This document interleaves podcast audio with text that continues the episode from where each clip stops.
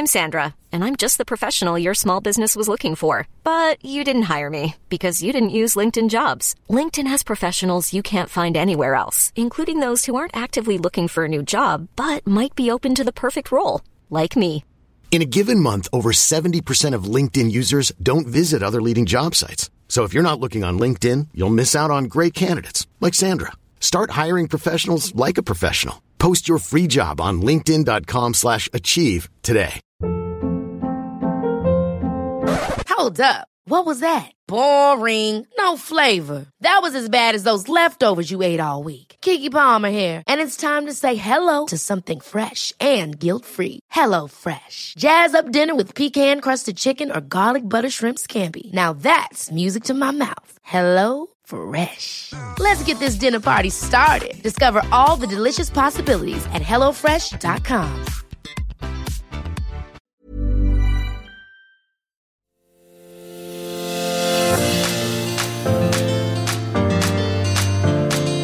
Hi there, and welcome to Ticket for One, the podcast that celebrates female solo travel. My name is Kate Wills, I'm a travel journalist, and each week I'm going to be speaking to a woman who inspires me about her adventures alone.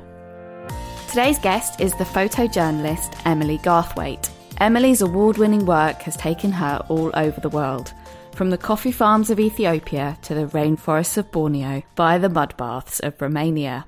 On a visit to Iraq, she captured the annual cross country Arbaeen pilgrimage as she too walked the 500 kilometres twice. She also live streamed the event to millions on her social media.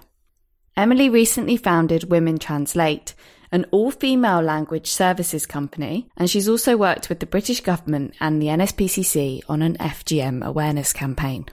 I was so interested to chat to Emily about what it's been like travelling alone as a woman in places often perceived as difficult or dangerous, and why it is that she feels that being a lone female photojournalist can actually give her an advantage in some spaces.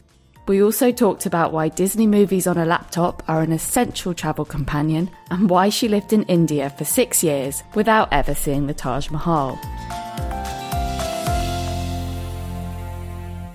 Hi, Emily. Thank you so much for coming on the podcast today. Thank you for having me. Whereabouts in, in the world are you calling from? I'm actually in Spain on a job. Lovely, nice.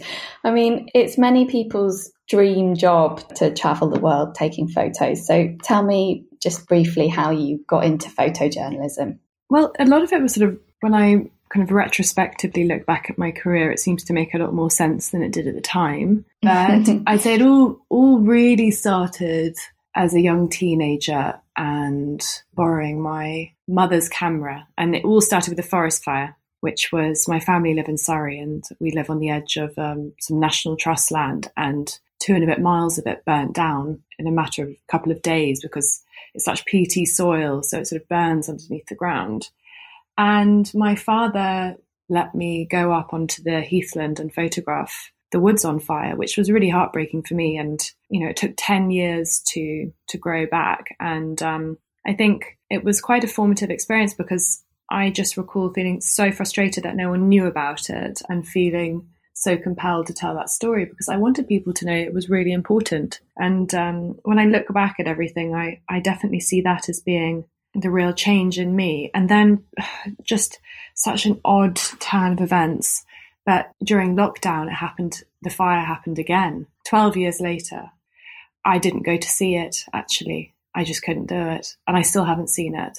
It was just, it was beyond where, just beyond where we live, probably like a mile and a half away. And I just, I just couldn't engage with it. But it was this odd change where I'd sort of gone back to being a child during lockdown with my family. Yeah. And then the fire happened again. And there I was with a camera and, you know, so much more experience. Coming full circle. Yeah, but a really sort How of strange. concerning full circle. And now that won't grow back for another 10 years, you know, until it's sort of back to the state that it was originally. And I guess it's just the life cycle, isn't it? It was quite a sort of spiritual moment, really mm, reflected on how much my life yeah. had changed.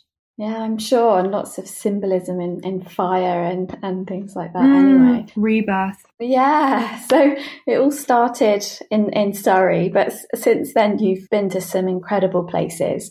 How, how do you sort of choose your topics or decide where you want to go and shoot? I think a lot of it has has come about by chance, and I think a lot of the jobs that I've been employed for have mainly been about the intention I set for a project and my approach with subjects. So more often than not, it's focused on women's stories or misunderstood, misrepresented communities. So I've done a lot of work with um, with Shia Muslims, and I've done a lot of work with women survivors, be it of war, of slavery, of sexual violence, and um, and with that, you end up working a lot with children. And I guess I've I've had an opportunity to do some amazing projects in the UK and in Asia, and I had my first visit last year to the US. I'd never been to America. Oh, um, wow! Which was really amazing. It was quite whirlwind, and I'd always felt that it was it was it was a place I wanted to visit more than anything because growing up and the perception of America and the kind of the polarities that you read about and particularly the political situation. So I, I went to Detroit. That was my first experience of America. And I then was based outside of Detroit in Dearborn, which has the largest population of Middle Eastern immigrants outside of the Middle East. So some of the roads are in Arabic and the communities are so diverse. You've got Palestinian, Jordanian, Syrian, Lebanese, Iraqi, Iranian. It's absolutely amazing. It's very representative of America, a melting pot of cultures and identities and stories. That sounds incredible. Do you have a favourite shot or uh, a favourite kind of place from your travels? My favourite place is uh, the Kurdistan region of Iraq. And I hadn't been there before mid last year. And I arrived there, and within 10 days, I rented an apartment and moved. wow. and I, I've always thought I've been to some really beautiful places in the world, and I, I've always thought, well, would I live here? And no, I, I don't think I would. It's not quite right for me. And then um, I was in the Kurdistan region of Iraq, and I just thought, this is this is heaven on earth. I love this country so much, and I'm so fond of doing the work here and exploring the, the landscape and working with the communities on the ground. And so, unfortunately, due to COVID, I, I haven't been able to go back yet. And I, my apartment is still very quiet, but um, that's my favorite place in, in the world. Okay, tell us a little bit about what it's like there, because I think for, for many people that you know they they kind of get quite a restricted view of Iraq from from maybe what they've seen on the news. So tell us what it's really like, and you know what made you feel like you wanted to live there. Um, I first travelled to Iraq in 2017, and I was in southern Iraq, which is so there. So it's two different regions. So you've got um, the Kurdistan region of Iraq, which is an autonomous region run by Kurds, and then the rest of Iraq, and it's marked by a border. So it's a different visa system, for example, if you fly from the UK. And then you've got what would be known, if you're in the Kurdistan region of Iraq, as federal Iraq, which is predominantly Arab and they're both incredibly different landscapes and very different cultures and different languages. And the experience of both um, have really, really shaped my work. And more than, I mean, I absolutely love the Kurdistan region of Iraq, but logistically, it's also a much um, easier experience for someone who's moving from the UK, for example, it's visa on arrival. It's a very um, comfortable kind of travel experience, whilst uh, there's a lot that has to be arranged if you're going to uh, southern Iraq. And um, in the north, it's it's mountainous, it's lush. I always love renting a car and going for a drive very freely. There's some great places to, to stay, some fantastic hotels. It's a very, very open minded, liberal place. It's also been through immense hardships and still is. It has a huge refugee population, majority um, Syrian Kurds, and still experiences airstrikes from Turkey and huge amount of difficulties. But in the face of it, it is um, a really thriving region and it has so much to offer. I'm working with a number of different partners uh, and organizations just to encourage people to come and visit. My sales pitch is I normally go straight in saying there's a ski resort, and then people go, A ski resort in Iraq? And then I go, Yes. And then I'll start the full, the, the, the full, full yeah, I've got in trouble with like clients before, and they're like, Please stop plugging Iraq. It's, you know, yeah. can we try something else? So I am a huge fan of the country I was reflecting a lot on lockdown, saying like what makes me happy and what stories do I want to tell and purpose and things. And all of it came back to Iraq. I realized that that's that's the place that I want to be. That's where my soul kind of, you know, that's where it sings. I love the place. Yeah, and and a lot of places that you visit are, um, I guess, countries that some people might perceive as being quite difficult for a for a woman traveling alone. I'm thinking about Iran and Afghanistan and, and, and places like that. What what have your experiences been like there? I think my experience is informed a lot by privilege and the color of my skin. I, I, just I find it a very hard sort of way to look at generalization of, of women because I think if I was a black woman traveling in Iran, the experience would be very, very different. So I'm also immensely protected in a lot of the work I do because I'd be going with an organization or I'd be going as part of like a conference or so the experience of a lot of these trips is very sheltered a lot of the time. In many ways, I wish I, I, had more freedom, but say, like in Afghanistan, I have to go because it's with an NGO. You, you live in a compound and you have to go everywhere with security because of insurance, and no one wants anything to go wrong. Otherwise, programs are defunded. So it's very important that you, you know, you go by the book.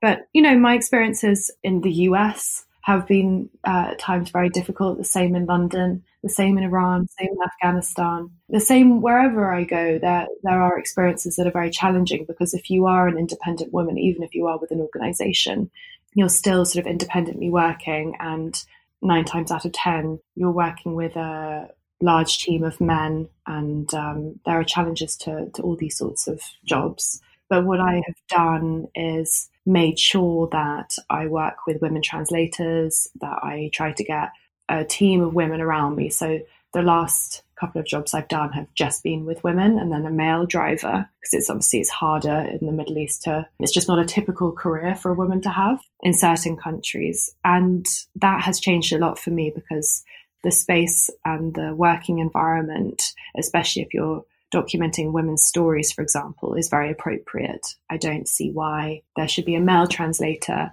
for women's stories. You know, all of these spaces have to be safe for everyone. So that's my experience at traveling now as a woman working as a photojournalist. It's so informed by Instagram following, for example. You know, people place certain people on pedestals for having a larger following. I find them taken more seriously, and it's such a vacuous thing but it's amazing how much it informs an experience. I think I neglect it quite a lot because I don't really value it in the same way that someone else might value it because we've sort of got this. I, mean, I don't really fully understand the whole Instagram setup. I guess it sort of like legitimizes someone, and there are some ridiculously incredible photographers who've got 200 followers who frankly yeah. should take all of mine. it's it's funny how that's that's changing things. And actually that's a really interesting point you say about being a woman and surrounding yourself with other women. And i and i wondered if actually maybe being female does give you an advantage in some places you know gives you access to to spaces where men might not be allowed or might not be trusted in the same way. Yeah i've always enjoyed the all women spaces. Like when i when i'm traveling in southern iraq if I'm staying with a family, you'll be separated into like the men and the women's quarters. And I've just loved the that time with women away from any male gaze and just the ability to talk freely about what it is to be a woman and all of our experiences. And it's amazing what happens within only five minutes of women alone together. We're already plotting. yeah, We're it's a special atmosphere, isn't it? Mm, it's amazing atmosphere, especially when there are babies and yeah. toddlers involved. And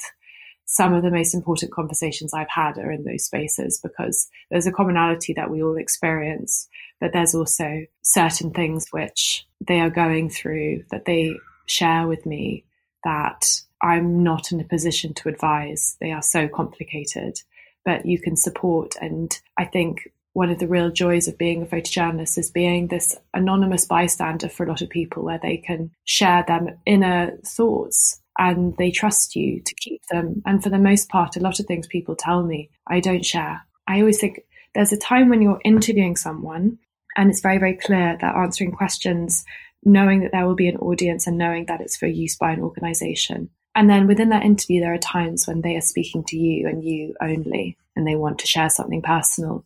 And I think I've really learned over the years like the boundary between those two.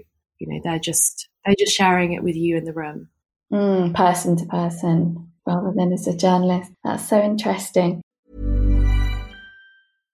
Hey, Dave. Yeah, Randy. Since we founded Bombas, we've always said our socks, underwear, and T-shirts are super soft. Any new ideas? Maybe sublimely soft or disgustingly cozy. Wait, what? I got it. Bombas Absurdly comfortable essentials for yourself and for those facing homelessness. Because one purchased equals one donated. Wow, did we just write an ad?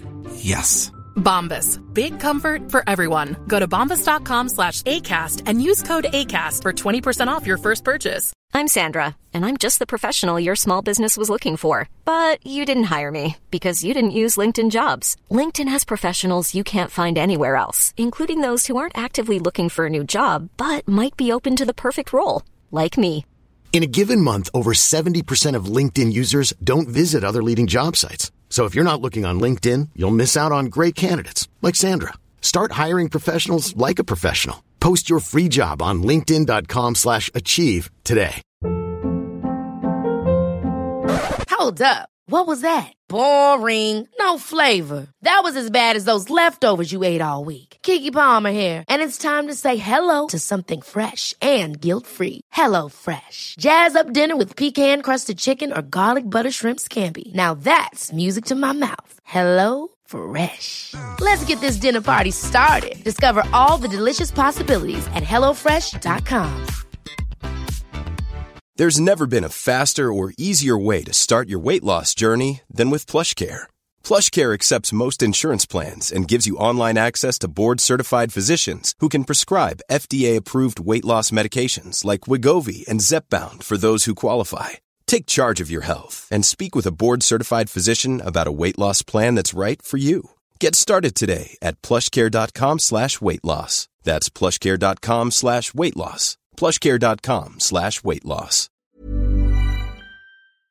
And have you done much solo traveling um, for yourself, you know, that hasn't been on assignment? Or are you just always kind of working? Do you always take your cameras? I've been traveling solo since I was 19. But I was thinking, the first time I ever traveled solo, I must have been 10 or 11 years old. And I went from Southampton Airport, and my parents put me on a flight to see my grandparents in Jersey. And I don't know whether you traveled, I think if you're under 16 or under, I'm not sure how, how old until you can sort of go independently, but you get picked up by like a minder from the the airline and then you get taken through and and I remember feeling so proud of myself for being trusted enough at that age to fly on my own. And what's the flight to Jersey back in those days was, I think it was only like 35 minutes. So by the time you'd got up into the air, they would hand you like a Coca Cola. You were expected to drink it very quickly and then you'd be landing. And um, that was an amazing experience. And I, I haven't forgotten it because it was sort of this sense of trust and knowing that I that I would be able to get to my grandparents and going on this plane and things. So I wouldn't say that shaped everything, but I certainly wanted to travel on my own. And it was a very, very purposeful self, like an act of self care, actually. And I felt that I really, really needed that space. And I really needed to spend some time with myself and to understand myself better.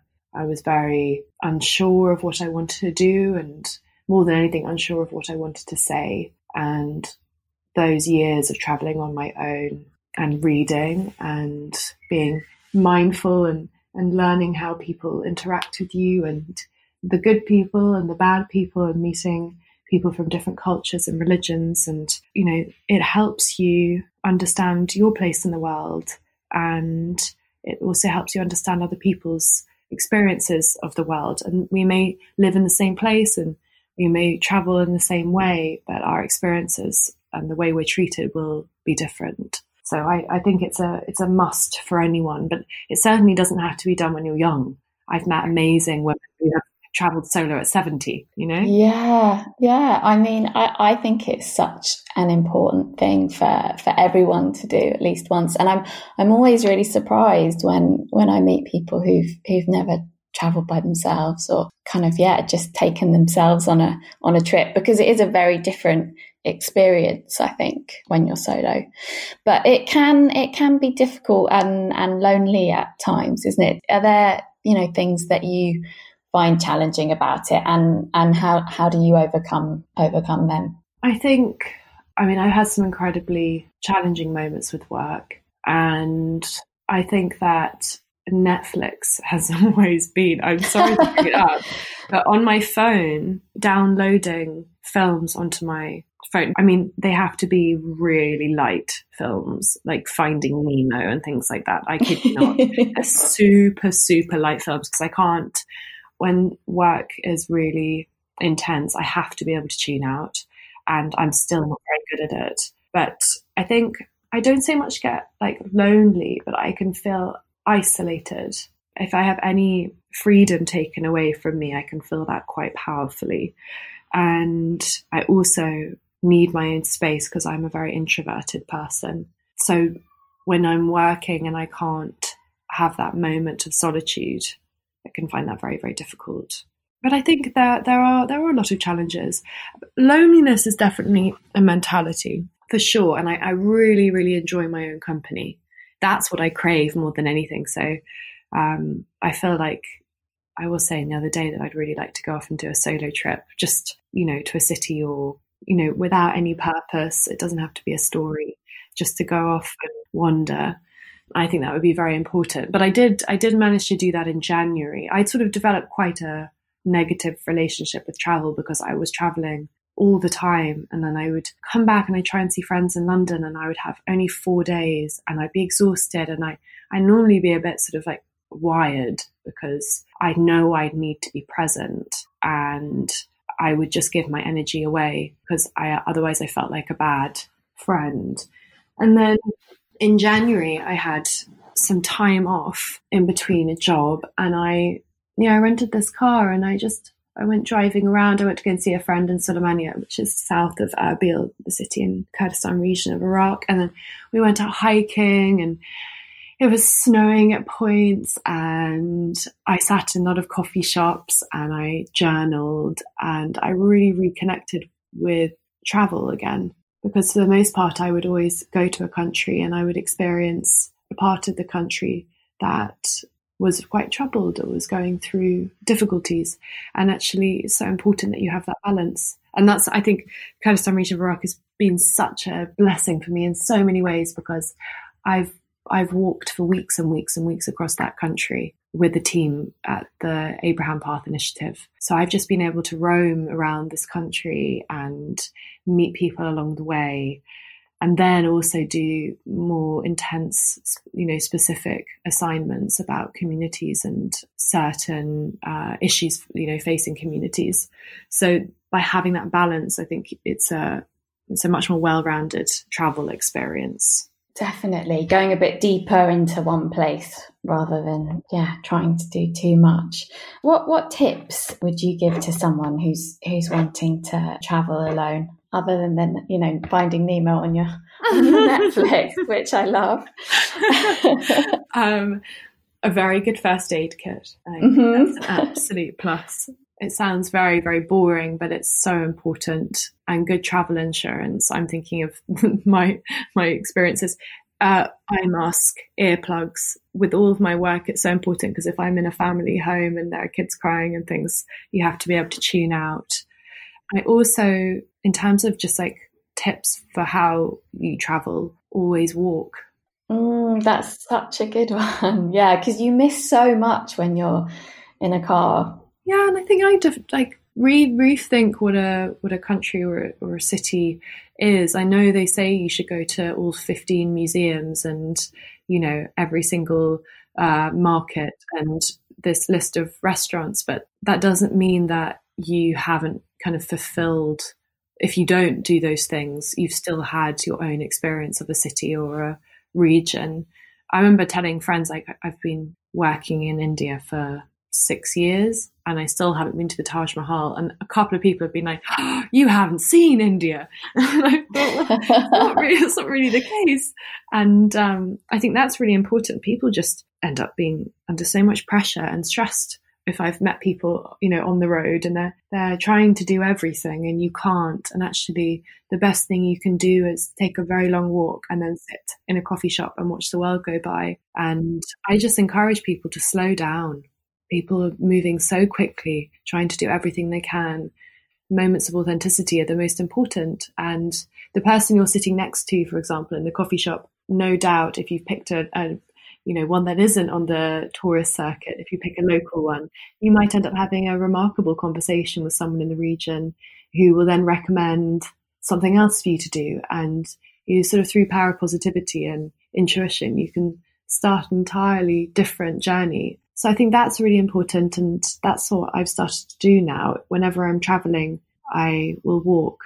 That's great. I think that's the other nice thing about being on your own is that often you, you will kind of fall into conversations with people that maybe you wouldn't have done if you were traveling with a partner or with, with a friend. Just walking and and chatting can actually um, reveal so much about a place rather than I think Instagram as well is is a bit to, to blame for people wanting to kind of tick off this this checklist of of you know must see destinations in a place. It's about slowing things down. My partner always says walking at three miles an hour, like life at three miles an hour, is the most sort of fulfilling I like that. Yeah. Rebecca Solnit says that that's actually the speed our mind works at as well is like three miles an hour. That's why you have some good thoughts when you're when you're walking sometimes.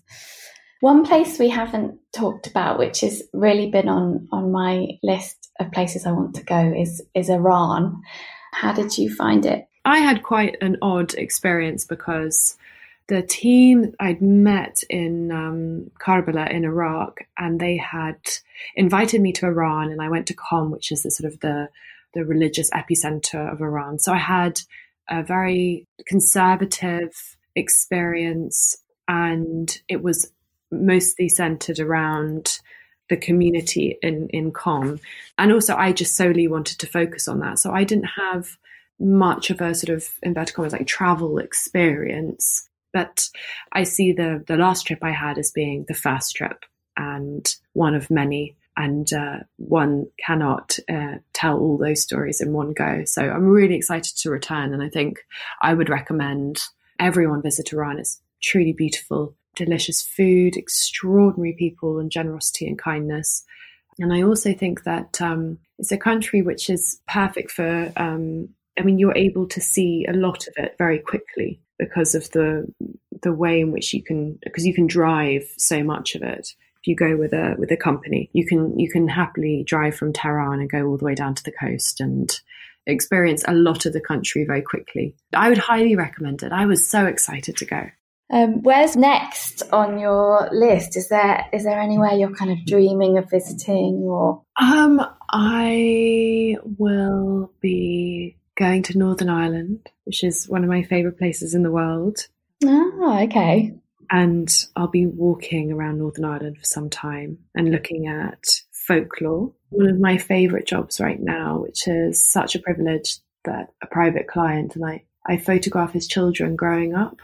It's such a shame because it's like they're my favorite, some of my favourite photographs because it goes so deep into the lives of uh, these two boys. But um, I'm on it right now, and so I photograph them living and breathing and growing up and learning and how their relationship develops with me and the camera is becoming more and more collaborative the older they get.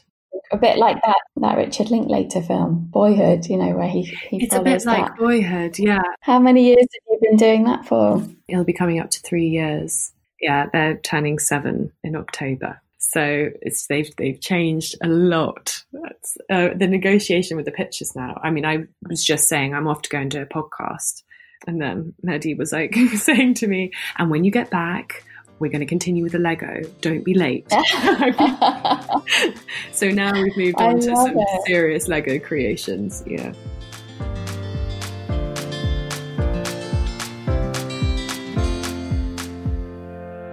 I love how fearless and intrepid Emily has been while travelling alone in search of a story. But I do think it's possible to have an adventure a bit closer to home. You don't need to go to the Kurdistan region of Iraq. In fact, one of the best things about travelling by yourself is that it can make even the most run of the mill trip feel quite high octane. So, here are some more tips on how to dial up the excitement next time you go away by yourself. First thing I'd say is to turn your phone off. I think when you're traveling alone, it can be really tempting to rely on your phone for company. So you get it out at every opportunity and it becomes a bit like a crutch or a prop. But if you can put it on flight mode or turn it off or just put it away somewhere, it makes such a huge difference to your trip and how you experience your surroundings. I'd also say it's a good idea to do a bit of research even if you're in the most beautiful, incredible place, if you're finding that you're surrounded by loads of other people waving selfie sticks, it can feel hard to uh, feel that intrepid. But if you do a bit of digging or pre planning, you'll find there are these sort of unspoiled spots that are often like an incredibly short distance away from the main tourist track you know, maybe it's something like hiring a kayak for the day and then you can stop off at secluded bays that main boat trips don't don't go to or you know, maybe you do a bit of organization and you get a permit for a national park or an area or a beach which only lets in a certain number of visitors each day. And then lastly, I think it's a really good idea to do something scary. Um, it doesn't have to be, you know, a bungee jump or a skydive or something dramatic can be really simple, like trying the local food or just doing something you'd never do at home, like an open mic night or a dance class. I think anything that you can do that like takes you out of your home self is a way to make travel more adventurous and memorable. And that's actually a great thing about about traveling alone is that, you know, there's no one that you know to embarrass yourself in front of. That's all from me. Thank you so much for listening to Ticket for One. I'll be back next week, or you can follow me on Instagram at Kate Wills Writes. If you are enjoying the podcast, I'd appreciate it so much if you could rate it and review it, as it really helps get a new podcast out there. I hope to see you next week, and goodbye.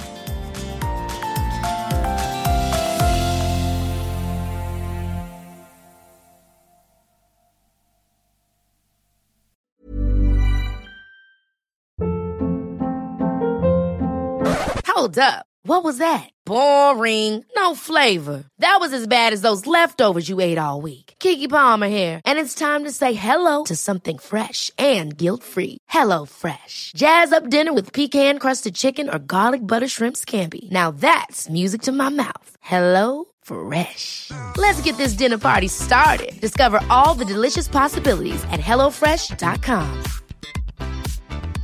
Even when we're on a budget, we still deserve nice things. Quince is a place to scoop up stunning high-end goods for 50 to 80% less than similar brands. They have buttery soft cashmere sweaters starting at $50, luxurious Italian leather bags, and so much more. Plus, Quince only works with factories that use safe, ethical, and responsible manufacturing. Get the high-end goods you'll love without the high price tag with Quince. Go to quince.com slash style for free shipping and 365-day returns. Imagine the softest sheets you've ever felt. Now imagine them getting even softer over time. That's what you'll feel with Boll and Branch's organic cotton sheets. In a recent customer survey, 96% replied that Boll and Branch sheets get softer with every wash. Start getting your best night's sleep in these sheets that get softer and softer for years to come. Try their sheets with a 30-night guarantee. Plus, get 15% off your first order at bollandbranch.com. Code BUTTERY. Exclusions apply. See site for details.